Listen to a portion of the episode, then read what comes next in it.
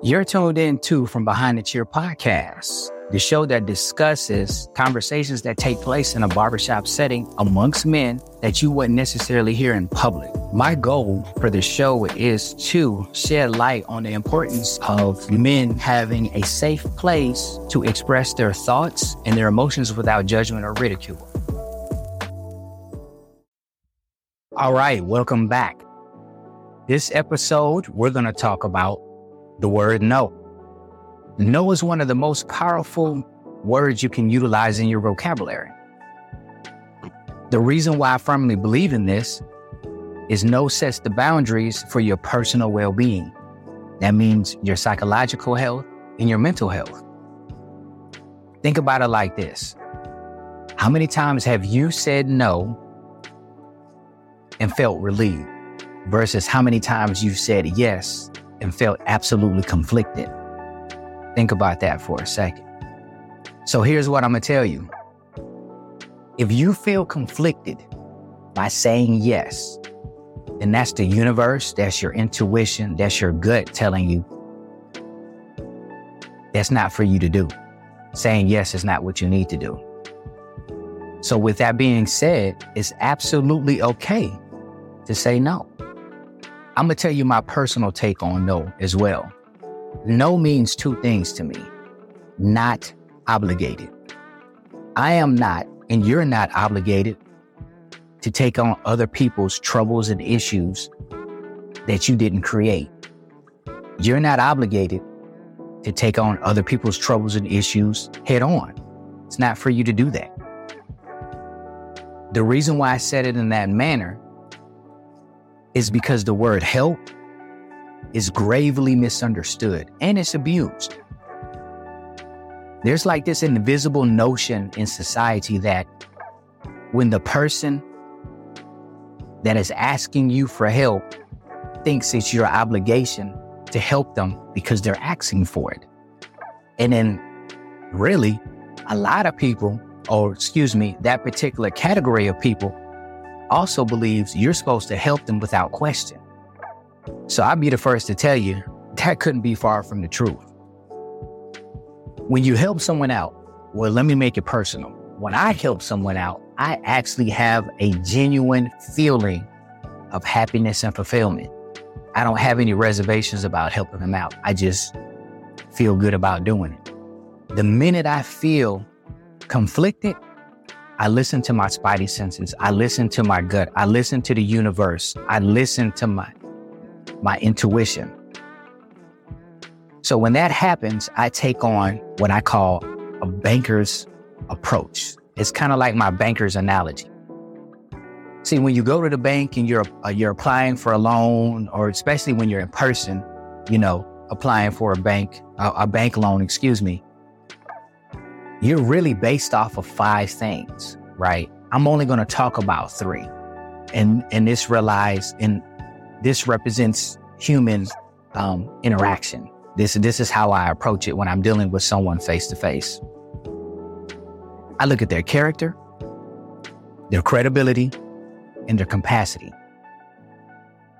See, their character is pretty much not how I perceive them, but it's how they present themselves to me. So I'm taking them at that value that they present to me, right? The credibility is our interactions, past, present. What have we, how, what have we done together? How have we interacted together? I'm basing it off that. And then the last thing, I'm basing it off their capacity. Is this going to be a one off if I give you help? Or is this going to be a reoccurring type thing? So now I got to think about, okay, how many times am I willing to help this person? Or how many times am I willing to go through this with this person? Right? So that's what I call the banker's analogy. That's my approach when I do it. And I've been doing it for a long time now, especially, you know, being an entrepreneur and business owner. I had to find a way of giving help that does not directly impact me. And basically, what I figured out as long as I have an excess of, I can help, but I'm going to help within moderation, not within excess. You understand what I just said? So I help within moderation, but not within access. So if I can help, I'm going to help you, but it's going to be within moderation. It's not going to be within access. And I'm going to take the banker's approach. I'm going to look at your character, your credibility, and your capacity. The last thing I'm going to talk about or tell you, because this is what had to been told to me, is I'm not a superhero. You're not a superhero. Now, if you do have a cape and you can fly, you can fly faster than a speeding bullet. Hey, have at it. I'm gonna get out of your way.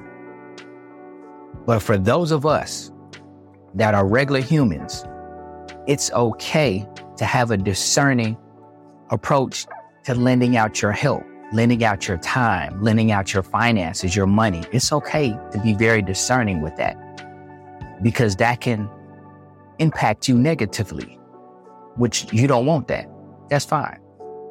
Look, we all know incidents and accidents do happen. What incidents come up, let's put it to you like that. Accidents do happen. The difference between the two, though, are incidents are situations and circumstances that take place that you never seen coming. You didn't see them coming, they just happened. Like an uninvited guest. That's an incident like, whoa, I didn't, hey, you could have called, right? You know, we'll get into that, no big deal. Accidents, you can say the majority of the time they have preventive measures so the accident does not happen. And when it does happen, those measures were not taken seriously. They were not done, like drinking and driving, using power tools naked, you know, using, I don't know, a blowtorch without a face mask, stuff like that. Like, there's preventive measures, there's checks and balances. Hey, don't do that. Put clothes on. Hey, don't try to weld, you know, some steel together and your eyes aren't covered, your face isn't covered. So the accidents happen in that capacity. But incidents, I'm a whole, I wholeheartedly believe those are things that you had no control over. And when those things come up, those situations come up, hey, I'm I'm 10 toes down. I'm gonna help you out, especially when I have access. So in closing, here's what I want you to remember. Don't ever feel guilty for saying no. Troubles issues, circumstances that you did not create, you're not obligated to fix them. Simple as that. You're not obligated to do it. Lastly, if you were not born with the super cape or as superpowers, excuse me, if you were not born as a superhero, don't take on any more than what you can handle because there's stress in that. And you can't be of use to someone who is in need of help if you're stressed. You can't be of use to someone who is in need of help if you don't have the access. So you gotta you gotta really do a gut check on that too. But for the most part, no is by my standard one of the most powerful words you can use. You know, it's, it's no, it sets boundaries and boundaries are good. They're healthy. No also means to me, I'm not obligated and neither are you. You're not obligated, especially if you didn't create it. So usually when I am approached for help, I'm not going to say I go on defense, but I'm not necessarily on offense. I'm kind of just sitting in the middle. I want to see which way I need to sway if that makes sense. And then lastly, I know I'm not a superhero. I can do some great things and I've have done some great things, but knowing my limits, understanding my boundaries is priceless. I can't put a price on it. The mental peace and no stress. So with that being said, this was kind of a quick one. And I think it needed to be shared because I have been asked a lot lately for help from everybody I can think of. And I wanted to share this with you guys because more than likely, you are going through it right now. You have in the past, or something's coming your way, And I wanted to share with you my personal take on the word no and how I navigate situations where I'm being asked for my help. So be well. And I'll talk to you the next episode. I'm out. Thank you for tuning in for another episode from Behind the Chair. If you want to get in contact with me, please email me at cfw at the stagpadbarbershop.com. I usually return those emails in about 48 hours.